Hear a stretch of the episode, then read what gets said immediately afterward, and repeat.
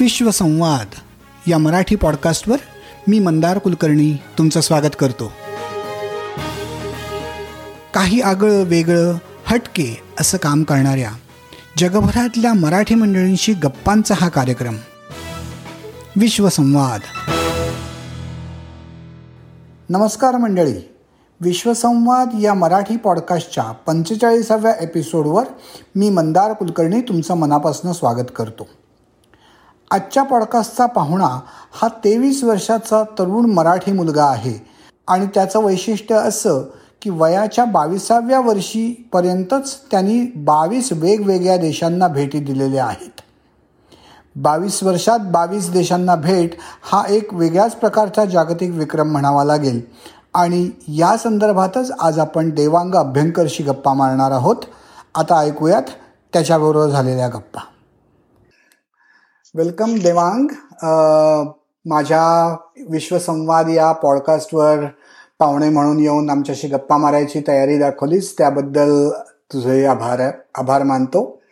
हो thank you actually I am honour to be here no problem we are we are very happy to connect with you Devang आपण आज तुझ्याशी ज्या गप्पा मारणार आहोत त्या तुझ्या नुकत्याच तू पूर्ण केलेल्या एका युनिक रेकॉर्डच्या संदर्भात आहेत.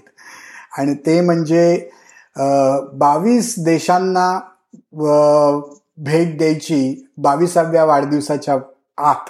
असं जे तू रेकॉर्ड केलंयस बावीस देश बावीसाव्या वर्षी त्याबद्दल आपण बोलणार आहोत. आणि त्याबद्दल तुझं सगळ्यात पहिल्यांदा म्हणजे मनापासून अभिनंदन. थँक्यू अगदी वेगळं रेकॉर्ड तू केलेलं आहेस. तर मला सांग की हे ऍक्च्युअल तुझं बावीसावे कंट्री व्हिजिट करण्याचा माइलस्टोन कधी पूर्ण झाला आणि कुठल्या देशात तू गेला होतास? आता मी नाईन्टीन फेब्रुवारीला ऑस्ट्रेलियामध्ये आलो. Nineteen February two thousand nineteen आणि इकडे मी मास्टर्स करायला आलोय. तर एज्युकेशनच्या पर्पजसाठी झाला. बट हा. आणि आता म्हणजे तुम्ही मला कॉन्टॅक्ट केला आणि आता मध्ये तोपर्यंत माझा ट्वेंटी थर्ड बर्थडे पण येऊन गेला ऍक्च्युली सो आता ट्वेंटी थर्ड ची पण तयारी चालू आहे कंट्रीची ओके तर कुठल्या देशाचा विचार करतोय तू आता? आता इकडे आजूबाजूलाच फिरून घ्यायचं म्हणतोय तर म्हणजे माझे एक दोन मित्र न्यूझीलंडमध्ये आहेत. तर मे बी वेकेशनमध्ये मोठ्या वेकेशनमध्ये मी न्यूझीलंडला पण जाऊन क्या बात आहे मस्त. म्हणजे तेविसाव्या वर्षी तेवीस कंट्रीजचं तुझं तेही रेकॉर्ड पूर्ण होईल. हो.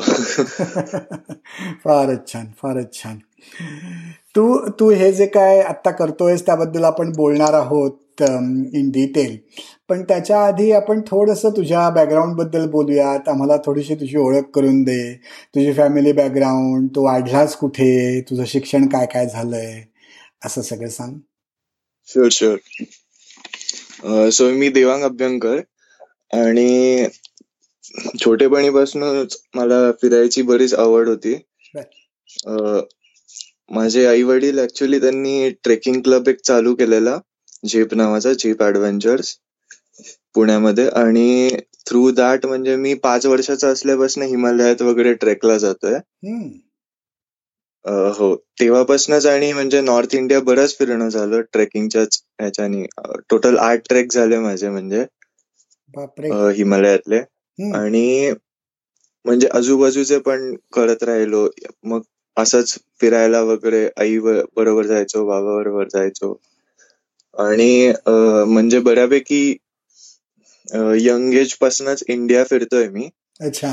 पण आठवीत वगैरे मी होतो तेव्हा म्हणजे माझ्या आईला वाटलं की आताच मुलगा म्हणजे इनफ मोठा झालाय की बाहेर गेला तरी त्याला समजू शकेल म्हणजे. कारण जास्त छोटे असताना गेलो तरी म्हणजे विसरतात लोक. बरोबर. आणि अप्रिशिएट नाही करू शकत. बट तेव्हा म्हणजे आईला वाटलं इनफ मॅच्युअर होतो. आणि पहिलं हे माझं म्हणजे पहिलं इंटरनॅशनल आउटिंग म्हणजे युएसए ला गेलेलो मी. अच्छा. विश्व साहित्य संमेलनासाठी. ओके. मराठीच्या आणि तिकडे म्हणजे जाऊन ऑब्विसली मराठी बरोबर तर कनेक्शन आहेच कारण मराठी मी स्टार्टपासून आहेच. बट अशा थोड्या नवीन गोष्टी पण कळायला लागल्या. बर. बाहेरच्या जगाशी म्हणजे ते पहिलं हे होतं. पहिलं कनेक्शन होतं असं.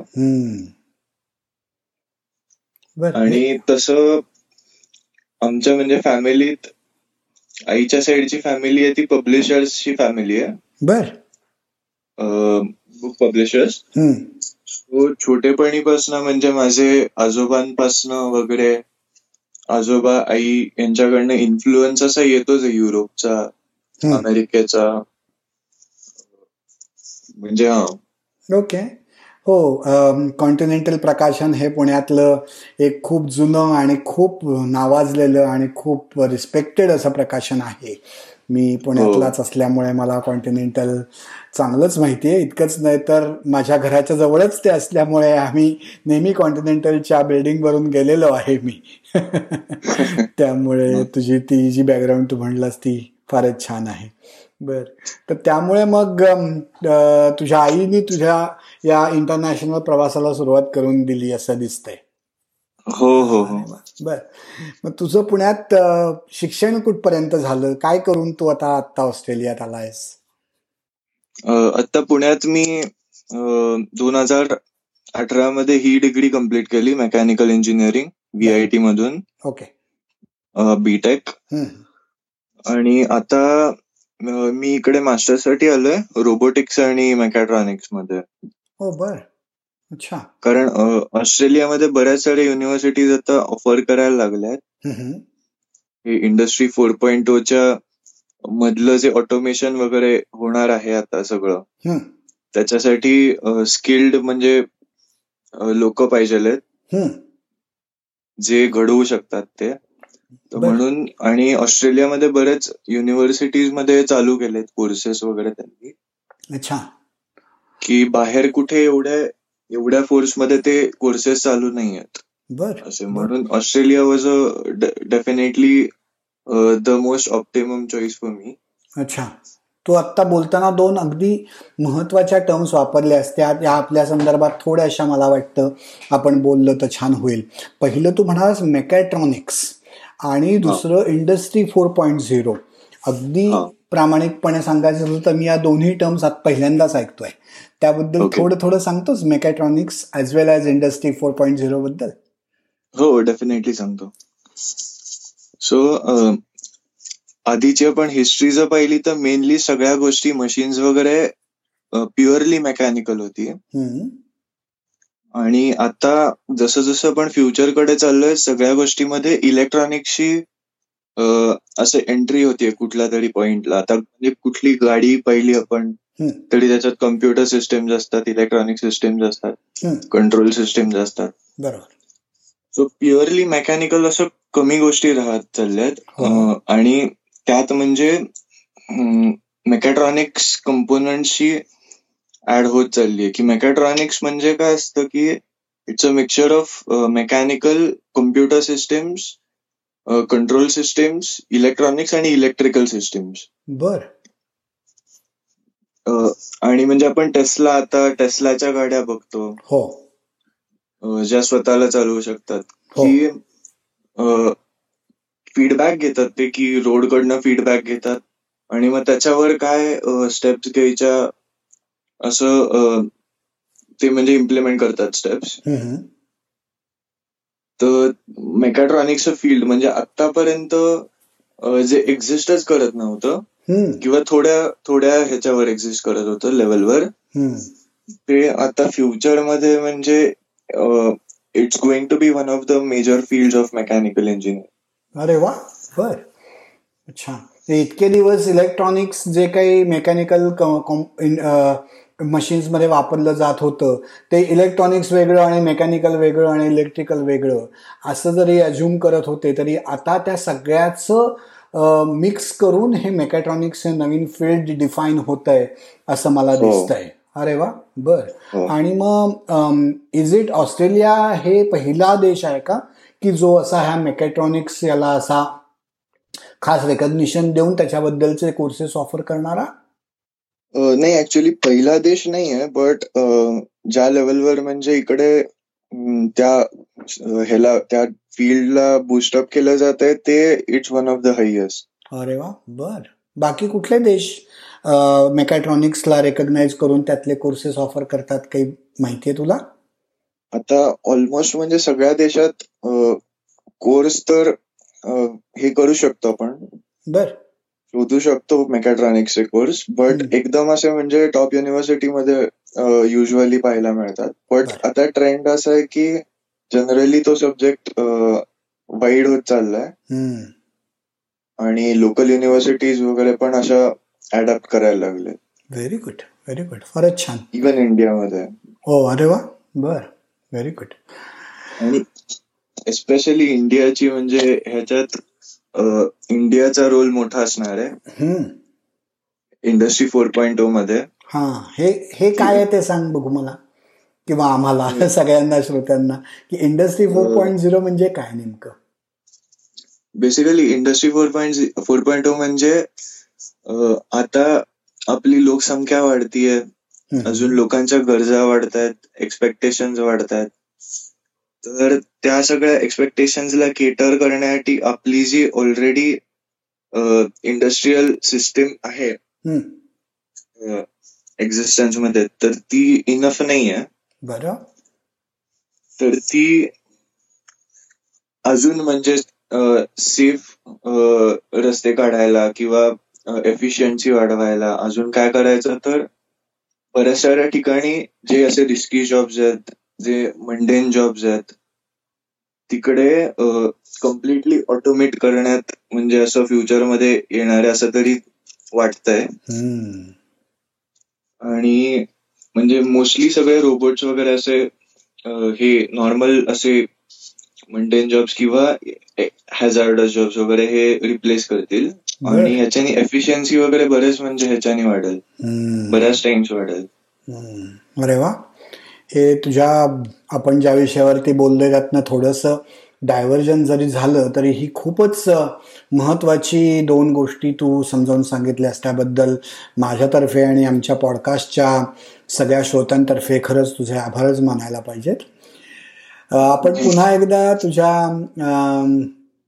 या हॉबीकडे येऊयात की वेगवेगळ्या देशांमधला तुझा जो प्रवास आहे तर तू आता सांगितलंस तुझ्या आईमुळे तू पहिल्यांदा अमेरिकेत येऊन गेलास. आणि तो जो पहिला प्रवास होता मला वाटतं ते विश्व साहित्य संमेलन भारत भारताबाहेरचं माझ्या मताने दोन हजार तेरा मध्ये झालं होतं सॅनमध्ये बरोबर? हो. पहिलंच होतं. राईट.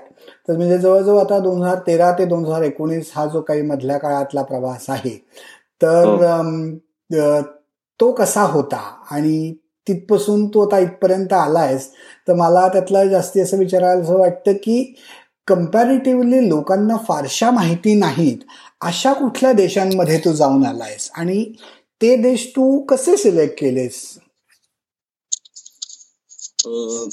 लोकांना माहीत नाहीत असे म्हणजे दोन कंट्रीजबद्दल मला बोलायला आवडेल.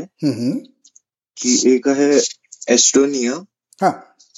ती रशिया जवळ आहे आणि दुसरी आहे स्लोवेनिया तर लोक युरोप ट्रिप वगैरे पण प्लॅन करतात तेव्हा म्हणजे कॉमन मिस्टेक मी म्हणेन आहे की ईस्टर्न युरोपियन कंट्रीजला ते इग्नोर करतात.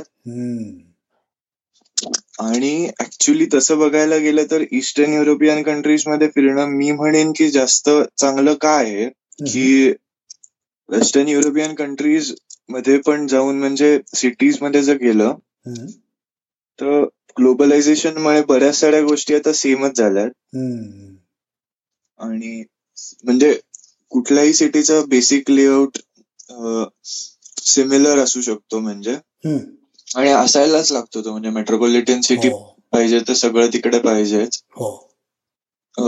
पण ईस्टर्न युरोपमध्ये गेल्यावर मला एक्सपिरियन्स काय झालं? इकडे एस्टोनियामध्ये फॉर एक्झाम्पल तिकडे गेलेलो तर तिकडे सगळी घर आहेत ती सँडस्टोनची बनवलेली आहेत. असं मी कधी लाईफमध्ये पाहिलंच नव्हतं की म्हणजे आर्किटेक्चर एकदमच वेगळं आहे. बर. आणि डिस्टिंक्टली म्हणजे सगळ्या बिल्डिंग आपल्याला वेगवेगळ्या दिसतात. त्यांनी ते तसं they have made it a point to not change that custom अजूनही सगळी जी नवीन घरं बनतात ती पण सँडस्टोननी बनतात. बर. आणि इनफॅक्ट आपल्याला वाटेल की it's not a very good material to build homes with पण तिकडे बरेच म्हणजे पाचशे वर्ष सहाशे वर्ष पूर्वीची घरं वगैरे पण आहेत सरप्राइझिंगली बर. आणि ही सगळी नवीन बांधली गेलेली घरं जरी जुन्या स्टाईलची असली तरी त्यात मॉडर्न फॅसिलिटीज सगळ्या आहेत. हो आतमध्ये सगळ्या मॉडर्न फॅसिलिटीज वगैरे आहेत. क्या बात आहे बर. हा अगदी त्या ईस्टर्न युरोपियन कंट्रीजचा खूपच स्पेशलिटी म्हणायला पाहिजे की ज्याच्यामुळे त्यांनी हे स्वतःचं वेगळेपण असं राखून ठेवलंय. हो आणि म्हणजे हे मी बोललो ते फक्त एस्टोनियाच आहे. बाकी दुसरीकडे पण त्यांच्या त्यांच्या वेगळ्या वेगळ्या गोष्टी. आता स्लोवेनियाचं पण मी बोललो. तर स्लोवेनियाची कॅपिटल लिब्लियाना आहे तिकडे मला काय जाणवलं की it was the perfect blend of keeping your culture as well as adapting to the changes world is going through की तिकडे संध्याकाळी वगैरे पण त्यांचे चालू व्हायचे लोकल प्रोग्राम वगैरे चालू व्हायचे. सिटी वगैरे एकदम पॉश आहे मस्त आहे. उंच उंच बिल्डिंग पण आहेत तिकडे लोकल असे कॅसल्स वगैरे पण आहेत. आणि कल्चरल ऍक्टिव्हिटीज वगैरे पण बऱ्याच असायच्या. विकेंडला वगैरे. मस्त. या या दोन कंट्रीज ज्या तू सांगितल्या ज्या लोकांना फारशा माहिती नाहीयेत त्या बहुतेक पूर्वीच्या मोठं जे युएसएसआर म्हणायचे त्या मोठ्या देशाच्या भाग होत्या बरोबर? Actually I am not sure but Slovenia definitely नव्हती. नव्हती का? अच्छा. नाही. बट मे बी एस्टोनिया असू शकेल because it's geographically closer okay okay आणि तू या दोन देशांमध्ये जाण्याचं जायचं असं कशामुळे ठरवलं होतंस? What was your attraction to select them मला म्हणजे आधीपासूनच ईस्टर्न युरोपमध्ये पण फिरायचं होतंच. म्हणजे बऱ्याच वाईट गोष्टी पण ऐकलेल्या चांगल्या गोष्टी पण ऐकलेल्या. आणि तिकडे म्हणजे मी जेव्हा मी जर्मनीला गेलेलो अभ्यास करायसाठी. स्टुडंट एक्सचेंज प्रोग्राम थ्रू सेमिस्टरवर तर म्हणजे तेव्हा गेलेलो तेव्हा स्टडी हा एम होताच बट प्रायमरी एम नव्हता. प्रायमरी एम होता की कल्चरल एक्सपिरियन्सेस करायचे वेगवेगळे घ्यायचे. आणि तर म्हणजे प्लॅन असं होताच की वेगवेगळ्या कंट्रीज फिरायच्या आणि नॉर्मल त्या कंट्रीज लोक जातात तिकडे तर जायचंच बट जरा अशा ऑफ बीट कंट्रीजला पण व्हिजिट द्यायची. सो हा म्हणजे प्लॅन केलेला त्याच्याबद्दल. आणि एस्टोनिया ऍक्च्युली एस्टोनिया बद्दल म्हणजे मी कधी विचार पण करत नव्हतो. एस्टोनियाला जायचा. बट मी एका क्रूजवर गेलेलो. क्रूज ट्रिपवर आणि तिकडे त्या ट्रिपमध्येच एस्टोनिया होतं. सो म्हणजे मी न प्लॅन करताच एवढी चांगली कंट्री व्हिजिट झाली ऍक्च्युली अरे वा. बर बर बर. मला तुला असं विचारायचंय की आता आपण एवढे तुझे बावीस किंवा तेवीस देशांची तुझी मोठीच्या मोठी यादी आहे. पण जेव्हा तू या देशांना व्हिजिट केलीस असं आपण म्हणतो म्हणजे तुझ्या यादीत ती तो देश आला हे होण्यासाठी तू किती दिवस मिनिमम किंवा मॅक्सिमम राहिलेला आहेस एखाद्या देशात? राहिलेलो मी आहे मिनिमम एक दिवस maximum around six month but म्हणजे असं क्रायटेरियन असं विचारत असाल तुम्ही तर काही गोष्टी आहेत की म्हणजे त्या अशा मी वेगळ्या देशात जाऊन करतोच अशा म्हणजे करायलाच पाहिजे असं अकॉर्डिंग टू मी बर बर. हा मला ते ऐकायला नक्की आवडेल. सो म्हणजे फर्स्टली म्हणजे कुठल्या तरी लोकल बरोबर त्या कंट्री बद्दल बोलायला पाहिजे तिकडे जाऊन. आणि बरेच लोक हे म्हणजे कितीही मोठी ट्रिप केली तरी विसरून जातात हे करायचं. पण फार इम्पॉर्टंट आहे की लोकल बद्दलच आणि लोकल म्हणजे आता आजकाल काय आहे की मी आता स्टुडंट आहे तर सगळ्या ऑलमोस्ट सगळ्या स्टुडंटला कुठल्या पण कंट्रीचा असू ते इंग्लिश तर येतच. बरोबर. सो कम्युनिकेशनचा म्हणजे जो पूर्वी प्रॉब्लेम असायचा तो आता प्रॉब्लेम राहिला नाही येतो सो लोकल्स बरोबर बोलायचं वगैरे कंट्री बद्दल लोकल स्पॉट्सबद्दल बोलायचं तिकडची लोकल टेस्ट खायची लोकल बिअर टेस्ट करायची. बर. आणि हा म्हणजे सो बेसिकली लोकल त्यांची जी टेस्ट असते ती अक्वायर करायची अशी. ओके ओके आणि म्हणजे असं मला काही टाइम फ्रेम नाहीये की एक आठवडा वगैरे तिकडे राहायला पाहिजे. जस्ट दॅट की लोकल एक्सपिरियन्सेस एक्सपिरियन्सेस करायला पाहिजे. बरोबर. म्हणजे अगदी एक दिवस जरी तू राहिला असलास तरी त्या दिवसांमध्ये तुझा जो एक्सपिरियन्स आहे तो टिपिकल टुरिस्टच्या एक्सपिरियन्सपेक्षा खूपच वेगळा आहे. कारण तू प्रत्यक्ष लोकल लोकांशी बोलून आणि या गोष्टी अगदी जाणीवपूर्वक करतो आहेस. त्यामुळे हो. दिवस किती होता किंवा किती काळ तू त्या देशात घातलास हे महत्वाचं नसून किती खोलवर तू तो अनुभव घेतलास ह्याच्यावर ते अवलंबून आहे असं मला दिसतंय. आणि हा खूप महत्त्वाचा विचार मला वाटतो कारण नेहमीच कुणीही जेव्हा टुरिस्ट म्हणून एखाद्या देशात जातं मे बी आपल्या आपली किंवा एखाद्या कंपनी बरोबर असतील तरीही हा जो अस्पेक्ट आहे की लोकल लोकांबरोबर कनेक्ट व्हायचं आणि लोकल एक्सपिरियन्सेस घ्यायचे ते खरंच खूप हो राहून जातं. किंवा लक्षातच येत नाही असं नक्कीच म्हणायला पाहिजे. मी जेव्हा मी एखाद्या दुसऱ्या देशात गेलो आहे तेव्हाचा माझा अनुभव मी आठवून बघितला आत्ता तुझ्याशी बोलता बोलता तेव्हा मला तू म्हणालेला पॉईंट अगदी छानच जाणवला की हो लोकल लोकांशी बोलणं फारसं होत नाही. ग्रेट तू आता जो उल्लेख केलास त्यातला मला एखादी एक गोष्ट विचारावीशी वाटते की तू म्हणतोस लोकल टेस्ट करायचं. तर बिअर तर बहुतेक सगळीकडे असतेच. पण लोकल ज्या देशात तू कधीही न खाल्लेलं एखादा फूड आयटम्स असा खाल्लायस का? की जो कधीच कुठेच बाहेर खायला मिळणार नाही पण तू त्या देशात तो खाल्लास. असं काही आठवत आहे का? हो म्हणजे एक आयटम तर मला नक्कीच आठवतोय की जो खाल्ल्यानंतर मला वाटलं की चांगला आहे बट नंतर त्याची खरी टेस्ट जी आली ती वेगळी म्हणजे मी नंतर वेगळीकडे जाऊन मी तो शोधायचा प्रयत्न केला बट मिळत नव्हता. आणि आता तो म्हणजे मला खावासाच वाटतोय की पोर्क नकल आणि लोकल ऍक्च्युली त्याला काय बोलतात मला लक्षात नाही बट पोर्क नकल खाल्लेला मी चेक रिपब्लिकमध्ये. आणि म्हणजे असं की एक्सक्विजिट असं नव्हतं वेगळं काही नव्हतं. पोर्कचाच पार्ट होता. बट प्रिपरेशन चांगलं होतं आणि ऍक्च्युली मी टेस्ट अशी डिस्क्राईब नाही करू शकत बट इट वॉज डेलिशियस आणि हा म्हणजे सर्च करतोय मी अजून कुठे मिळेल का तो. बर बर बर. मला विचारायचंय तुला की या एवढ्या वेगवेगळ्या देशांना तू जायचं ठरवतोस किंवा आता तू प्लॅन करतोयस पण कुठल्याही देशात जाताना तू त्यासाठी काही स्वतःची अशी वेगळी तयारी करतोस का? आणि ती जर असं करत असलास कारण इम्प्रॉमचू असं मनात आलं म्हणून कुठल्या तरी देशात जाणं हे तुझं इस्टोनियाचं कदाचित त्या क्रूजमुळे झालं. पण बाकीच्या ठिकाणचं अगदी प्लॅन न करता किंवा अगदी मनात आलं म्हणून गेलो असं होणं मला अवघड वाटतं. पण तू काय करतोस? How do you get ready for visiting a new country so म्हणजे अगदी टेंटेटिव्ह काय म्हणतात अगदी जरी ऍक्सेलरेटेड प्लॅन बनला कुठे जायचा तरी आय थिंक थोडा वेळच इनफ असतो तयारीसाठी. आणि बेसिकली म्हणजे मी काय फर्स्टली म्हणजे कंट्री बद्दल वाच वाचतो थोडं. जिकडे चाललोय तिकडे हिस्ट्री वगैरे वाचतो थोडी.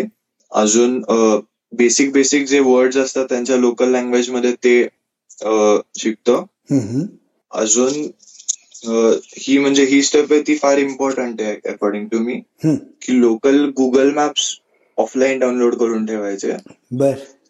की म्हणजे ऑफलाईन डाउनलोड केले की तिकडे गेल्यावर आपल्याला वायफाय मिळेलच का वगैरे सांगता येत नाही. सो नाही मिळालं तरी सगळ्या पहिल्या सगळ्या प्रोसिडिंग स्मूथली व्हायला पाहिजेत. हो. आणि लास्टली म्हणजे सगळ्या अशा गोष्टी मी डिस्कार्ड करतो की ज्या या ट्रिपसाठी लागणार नाही आहेत आणि जस्ट इसेन्शियल गोष्टी पॅक करून त्या गोष्टी घेऊन जातो. अरे वा बर बर. So travel light is your mantra kind of हो डेफिनेटली हे अगदी छान सांगितलंस की local Google maps offline download करायचे कारण प्रत्येक देशात वायफायची काय सिच्युएशन आहे ती माहीत नसल्यामुळे त्याच्यावर हो. अवलंबून राहून अडचण होऊ नये हे खूपच महत्वाचं आहे आणि हा अगदी धडा एस्पेशली इंडिपेंडंट ट्रॅव्हल करणाऱ्या लोकांना खूप उपयोगी पडेल असं मला दिसतंय हो. या सगळ्या प्रकारात अगदी युनिक असा एक किंवा दोन एक्सपिरियन्सेस जे तुझ्या कायमचे आठवणीत राहिलेत असे आमच्या बरोबर शेअर कर ना. हो डेफिनेटली ऍक्च्युली सगळ्यात मेमोरेबल एक्सपिरियन्स म्हणजे आय थिंक स्लोवेनियाचाच होता माझा. बर. आणि थोडी मोठी स्टोरी आहे हो बट हो, फनी आहे. तर आम्ही मित्र मित्र मित्रमैत्रिणी असे स्लोवेनियाला जाणार होतो. आणि आता जिम जिम असं असतं ना या एजमध्ये सो हो. कधी मिस नाही करायचं म्हणून आमच्या ट्रेन ज्या दिवशी होती त्या दिवशी पण आम्ही गेलेलो जिमला. दोन तास आधी तीन तास आधी. आणि परत आलो आंघोळ वगैरे केली आणि अबाउट म्हणजे एक तास दीड तास असा होता ट्रेनसाठी तर त्या माझ्या मित्राने चावी तोडली आमच्या फ्लॅटची. आणि म्हणजे मेन डोअरची आणि मी तेच बोलायसाठी नेबर्स वगैरे कडे गेलेलो. बट जस्ट आंघोळ झालेली सो मी विंचिटर टाकला शर्ट पण आहे आणि पॅन्ट टाकली आहे ट्राउझर्स आणि असंच गेलो म्हणजे विदाऊट चप्पल एनिथिंग सो तेवढ्यात काय झालं की दुसऱ्या रूममेटनी आम्हाला बाहेर लॉक केला घराच्या. तर तेव्हा म्हणजे माझ्याकडे जस्ट तीन आयटम होते. एक म्हणजे तो जॅकेट जो होता एक म्हणजे पॅन्ट ट्राउझर होती आणि एक म्हणजे फोन माझा. बर. आणि असं तासाभरात ट्रेन होती स्लोवेनियाला जायची. तर बरंच काय काय ट्राय केलं. तोडायची पण खिडकी ट्राय केली काय तुटत नव्हती ती. आणि तो संडे होता. तर तेव्हा संडेला पॉसिबलच नव्हतं की आमचा लँडलॉर्ड येऊन आम्हाला चावी वगैरे दिल उघडेल. सो बाकी दोघं म्हणजे त्यांचं चाललेलं की आता काय करायचं? आता जाऊ शकतो का आपण वगैरे? तर मी म्हणलं आता मी तर चाललोच आहे काही पण होत आहे तर आमचे एक म्हणजे स्वीट अशा टर्किश आजी राहायच्या आमच्या शेजारी. तर त्यांनी त्यांच्या सहा नंबरच्या चप्पल मला दिल्या. माझा म्हणजे पाय बारा नंबरचा आहे. अरे बापरे. बट त्यांनी सहा नंबरच्या चप्पल दिल्या. मी घातल्या त्या आणि पळायला सुरुवात केली आणि जस्ट म्हणजे अर्धा तास वगैरे पळायला लागलं आम्हाला. बट पोचलो तिकडे ट्रेन पाशी. आणि ऍक्च्युली फुल जी स्लोवेनियाची ट्रिप होती ती म्हणजे मी या तीनच आयटमवर आणि एक त्या चप्पल म्हणजे त्या आजींनी दिलेल्या. सो चार आयटम वरच केली आहे. बापरे पासपोर्ट नाही काही नाही पैसे नाही काहीच नाही. बर. आणि मग हे सगळं तुझं सामान तुला कसं मिळालं परत? नाही सामान हे सगळं घरीच होतं. बर. घराच्या आत होतं ना पण म्हणजे लॉक हो. झालेलो आम्ही. हो हो. सो मी काय विचार केला की जाऊन येऊया स्लोवेनियाला आणि आल्यावर बघू लॉकचं कसं उघडायचं. अच्छा अच्छा अच्छा. अरे वा हे म्हणजे ट्रिप म्हणता म्हणता एक ते मोठं ऍडव्हेंचरच झालं तुझं असं दिसतंय मला. हो ऍक्च्युली बर. आता आपण एवढं सगळं तुझ्या वेगवेगळ्या देशांबद्दल आणि हे बोलतो आहोत. आणि बावीस देश म्हणजे बऱ्यापैकी मोठी लिस्ट आहे. तर माझ्या मनात ऑब्व्हियसली पहिला प्रश्न असा आला की ह्या सगळ्याला तुला फायनान्शियल सपोर्ट कसा काय मिळतो? कारण अजूनही तू शिकतो आहेस आणि इतक्या वेगवेगळ्या देशांमध्ये तू फिरला आहेस तर how do you manage that आणि म्हणजे तू जर बजेट ट्रॅव्हल किंवा अतिशय काही कमी खर्चात सगळं करतोय असं असणार असं मी गृहित धरतोय.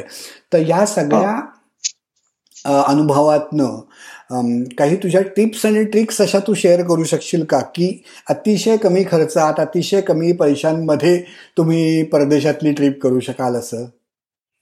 हो. आणि म्हणजे इनिशियली मला म्हणजे मी हे सांगेन की एक टेट टॉक आहे. बर. त्याचं नाव आहे की how to travel with no money अरे वा बर. तो एकदम यंग एजला मी पाहिला म्हणजे.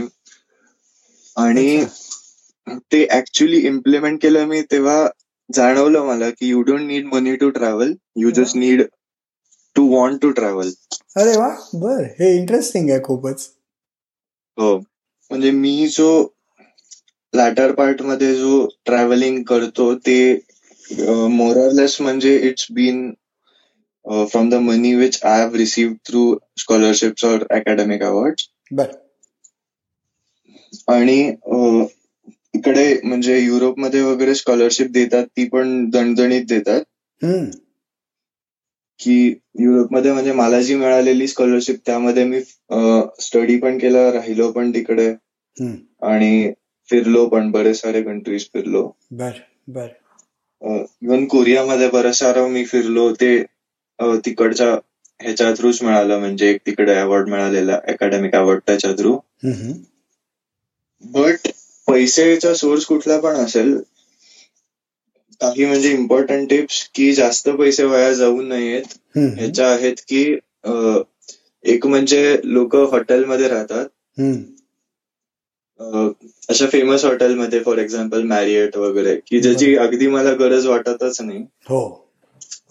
मॅरिएट म्हणजे कुठल्या आता तिकडे चाललोय पण प्राग मधल्या मॅरिएटमध्ये राहणं आणि पुण्यामधल्या मॅरिएटमध्ये राहणं. हे फरक नाहीच आहे म्हणजे तर कशाला ना म्हणजे पैसे वेस्ट करायला बरोबर. सो राहण्याचं तर म्हणजे मी म्हणेन की यंग जर थर्टी फाईव्ह कमी एज असेल तर हॉस्टेल्स नावाचं वर्ल्ड वाईड आता म्हणजे चांगली कन्सेप्ट डेव्हलप झाली आहे. की तिकडे ते तुम्हाला बेड देतात. आणि कधी कधी म्हणजे रूम पण शेअरिंगचीच असते अशी डॉम वगैरे असते. बट तिकडे जाऊन म्हणजे एकदम चीप काहीच नाही अशा पैशात आपण राहू शकतो. बर. पण त्याचा फायदा काय असतो की बऱ्याच साऱ्या वेळा असे हॉस्टेल्समध्ये जे लोकल लोक असतात किंवा म्हणजे इंटरनॅशनल पण फिरायला वगैरे आलेले असतात. एस्पेशली असे यंगस्टर स्टुडंट वगैरे. हो. त्यांच्याशी बरेच बोलता येतात असे बऱ्याच नवीन लोकांशी भेटता येतं किंवा अशा अक्वेंटन्सेस पण बरेच करता येतात. तू काय नाव सांगितलं या संस्थेचं हॉस्टेल्स ऍक्च्युली संस्था नाही हॉस्टेल्स म्हणजे it's just like a concept बर बर. बट संस्था म्हणजे अशा आहेत काही काही. You are not talking about youth hostels right youth hostel हा युथ हॉस्टेल आता एक युथ हॉस्टेल्स हा. बट जे आपण युथ हॉस्टेल ऐकतो ती एक म्हणजे ऑर्गनायझेशन आहे. पण हॉस्टेल्स वेगवेगळ्या म्हणजे टाईपची असू शकतात. काही लोकल असतात वगैरे. अच्छा. त्याची काही वेबसाईट आहे का? हा एक आहे हॉस्टेल्स डॉट कॉम आहे. बर ओके अजून हॉस्टेलिंग इंटरनॅशनल पण आहे. ती मोठी ऑर्गनायझेशन आहे. आपलं Indian youth hostel it's affiliated to that okay आणि आजकाल म्हणजे ह्याची पॉप्युलॅरिटी वाढत चालली आहे की स्टुडंट्स पूर्वी एवढे ट्रॅव्हल करू शकायचे नाही बट आता आपण पाहिलं तर students they are one of the major bodies and or demographics in travelling कारण everything is so cheap right now म्हणजे ट्रॅव्हलिंग चीप झालं एकदम. If you know how to how to spot a good deal बर. हे म्हणजे हे रेंटबद्दल बोललो मी तिकडे राहण्याच्या. हो. सेकंड पार्ट की जिकडे बरेच सारे पैसे ऍक्च्युली जाऊ शकतात ते आहे actual travelling between the countries आणि ते आय हॅव एक्सपिरियन्स की सगळीकडे you can't cut cut on go on the bus for example आता युएसए ला जायचंय तर तिकडे म्हणजे एअरफेअरमध्ये जे पैसे जाणार ते जाणारच आहेत. पुढे मंच अधिकडून वगैरे सेव्ह होऊ शकतात. बट काही काही कंट्रीज आता युरोपमध्ये मी गेलेलो. तिकडे मी लिटरली अशा बसनी वगैरे पॅरिसला जायचो. बर. बसने पॅरिसला गेलो बसनी इटलीला गेलो. तर तिकडे फ्लिक्स बस नावाची एक चांगली कंपनी आहे. बर. थ्रू आउट युरोप त्यांची कनेक्टिव्हिटी आहे. आणि फेअर्स एकदम चीप म्हणजे मी दहा युरो मध्ये पॅरिसला गेलेलो. जर्मनी मधून जर्मनी मधून हो. आणि ते पण ईस्टर्न जर्मनी म्हणजे. डिस्टन्स होतं चांगल्यापैकी. हो हो बराच होता. बर. पण बसनी गेलं की म्हणजे तसे सेव्ह होतात. आणि आमची जर्नी पण होती ती रात्री होती. टाइम झोपलेलो मी म्हणजे उठलो डायरेक्ट पॅरिस मध्येच तिकडे सेव्ह होऊ शकतात. अजून आता नवीन नवीन ज्या या पण टाईपच्या एअरलाईन्स येतात की चीप ते आपल्याला सर्व्हिस प्रोव्हाइड करतात. जस्ट दॅट म्हणजे की ते लगेज वगैरे आपण जास्त नेऊ शकत नाही. एक त्यातली आहे रायन एअर आता बरीच फेमस झाली होती because of it cheap prices अच्छा. आणि आम्ही हंगेरीवरनं म्हणजे हंगेरी आणि न्यूनबर्गमध्ये प्रवास केला. बुडापेस्ट आणि न्यूनबर्गमध्ये तर त्याचा आम्हाला फक्त सत्तावीस युरो लागले. बापरे खूपच स्वस्त आहे. हो हो एकदम. इनफॅक्ट त्यांच्या म्हणजे अशा नऊ युरो वगैरे पासून फ्लाईट चालू होतात हे अगदी म्हणजे काय अनबिलिव्हेबल म्हणावा अशी परिस्थिती आहे. हो ऍक्च्युली आम्ही म्हणजे मजेत त्याला रायन रिक्षाच बोलायचो कारण म्हणजे एवढी चिप होती. रायन रिक्षा हे छानच वाटतंय मला. पुण्यातल्या माणसाशी कनेक्ट व्हायला. बट मेन हे दोन पॉइंट्स आहेत की जिकडे आपण पैसे उगीच घालवतो आणि दोन्हीकडे वाचू शकतात. हो. की एक म्हणजे राहणं आणि एक म्हणजे ट्रॅव्हलिंग ट्रॅव्हलिंग नाही ह्या दोन्ही तुझ्या टिप्स खूपच महत्त्वाच्या आहेत नॉट ओनली फॉर स्टुडंट्स पण any any one who is interested in travelling rather than having a luxurious trip ज्यांना ट्रॅव्हल करायचं आहे आणि वेगवेगळे अनुभव घ्यायचे त्यांच्याकरता ही खूपच छान आहे हॉस्टेल्स डॉट कॉम आणि तू सांगितल्यास या चीप एअरलाईन्स व्हेरी गुड हो. बरोबर. मला तुला विचारायचं आहे की तू अशा फॅमिली बॅकग्राऊंड मधनं आलायस की जे पब्लिशिंगमध्ये आहेत पुस्तकांमध्ये आहेत आणि तू एवढं फिरतो आहेस सगळीकडे. तर तुझं स्वतःच काही रायटिंग ब्लॉग ट्रॅव्हलॉग असं काही तू करतोस का? आणि ते कुठे पब्लिश झालंय का? किंवा ते करायचा काही तुझा विचार आहे का? हो ऍक्च्युली म्हणजे वाचनाची आणि लिहिण्याची पण म्हणजे आवड आहे मला. ओके. आणि मी मोस्टली म्हणजे सगळं नॉन फिक्शनच लिहितो फिक्शनच लिहितो सॉरी नॉन फिक्शन एवढं म्हणजे मला आवडत नाही लिहायला बट तरी पण आता मी रिसेंटली इकडे एक एक्सपिरियन्स आलेला मला ऑस्ट्रेलियात. त्याच्याबद्दल ब्लॉग लिहिला. फर्स्ट ब्लॉग माझा. अच्छा. आणि पुढे पण म्हणजे मी लिहीन but mostly it will be some short story or something like that अच्छा. फिक्शनच हे करेन. हा हा. ओके या तुझ्या ट्रॅव्हलिंगबद्दल स्पेसिफिकली असं तू काही रेग्युलर बेसिसवर लिहित नाहीस असं दिसतंय मला. नाही तसं नाही. अच्छा. मला वाटतं आपण जवळजवळ गेली चाळीस मिनिटं बोलतो आहोत. तर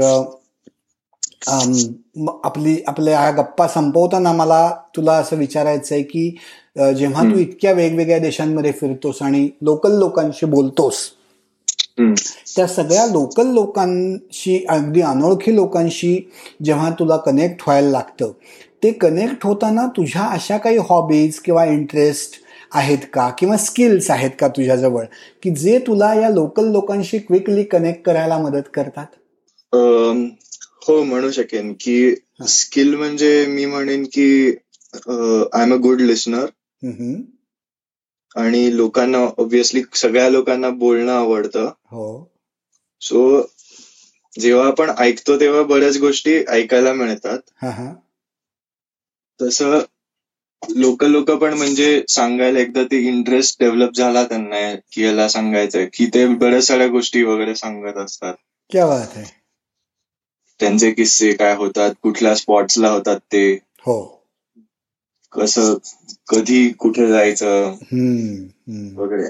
आणि हॉबीज वगैरे पण हॉबीज म्हणजे तो काय फूड आणि फूड वगैरे तर आलंच एंटरटेनमेंट आलीच. ते मोस्टली सगळे कनेक्ट होतातच असे. की ते कनेक्ट झाले की एकदा झालं की त्यांना समजलं की मला या टाईपचं फूड आवडतं की ते कुठेतरी घेऊन जातील किंवा सांगतील इकडे जा. लोकल ठिकाण वगैरे ट्राय दिस आउट अच्छा. बर. हा म्हणजे हो. आणि अगदी शेवटचा प्रश्न असा आहे की तुझ्यासारखं अगदी तुझ्या पावलावर पाऊल टाईम नाही की अमुक इतक्या वेळा वर्षी अमुक इतके देश. पण खूप देशात फिरायची आवड असणाऱ्या लोकांसाठी तू आत्ता ज्या सगळ्या काही टिप्स सांगितल्यास ते सोडून एखादं काहीतरी युनिक तुला शेअर करावं असं वाटेल का as a as a closing remark एक गोष्ट मी शेअर करीन की आता म्हणजे मला इम्पॉर्टंट वाटतं की जिकडे आपण ज्या सिटीमध्ये वगैरे चाललोय तिकडे जाऊन तिकडच्या तिकडचा जो म्हणजे सगळ्यात युनिक एक्सपिरियन्स आहे तो घ्यावा आपण. आणि ते घेण्यासाठी म्हणजे आपल्याला प्रॉब्ली तरी आधीच माहिती असायला पाहिजे की काय एक्सपिरियन्स घ्यायचा आहे. की फॉर एक्झाम्पल आता बर्लिनला गेलेलो मी.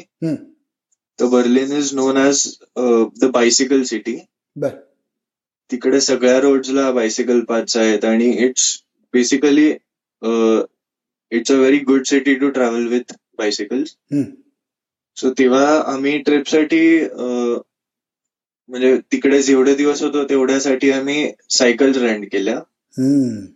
आणि पब्लिक ट्रान्सपोर्टचे म्हणजे सगळे पैसे वाचवले आणि सगळ्या फुल सिटी आम्ही सायकलनेच फिरलो. अरे की त्याची वेगळीच मजा आली. अजून हा म्हणजे असंच आता फुटबॉल मॅच होती तर फुटबॉल मॅच साठी आम्ही गेलेलो. म्युनेचला.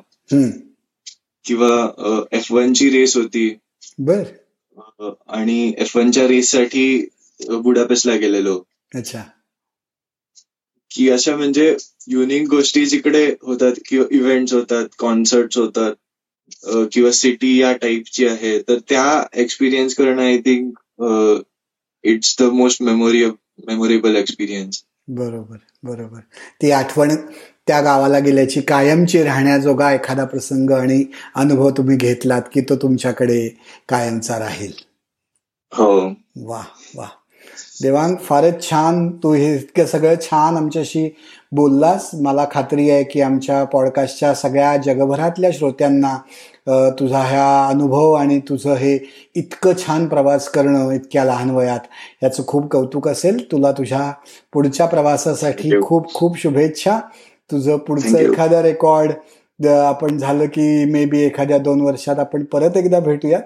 तोपर्यंत तुझ्या हो, प्रवासाला शुभेच्छा तुझ्या लेखनाला शुभेच्छा आणि तू हे जे काही नवीन करिअर करतो आहेस ते पण तुझं अतिशय उज्ज्वल करिअर असेल अशी शुभेच्छा व्यक्त करतो आणि आपण आता आपल्या गप्पा थांबवूयात.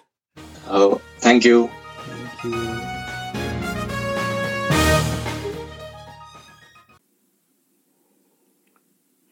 तर मंडळी आजचा एपिसोड तुम्हाला नक्की आवडला असेल याची आम्हाला खात्री आहे. विश्वसंवाद या मराठीतल्या पहिल्या पॉडकास्टवरती अशाच प्रकारची हटके काम करणारी अनेक मंडळी आपल्याला भेटत असतात. त्यासाठी तुम्ही हा पॉडकास्ट जरूर ऐकत राहा. तुमच्या मित्रमंडळींना त्याच्याबद्दल सांगा. आमच्या फेसबुक पेजला जाऊन लाईक करा. आणि ऐकत राहा आणि ऐकवतही राहा. विश्वसंवाद.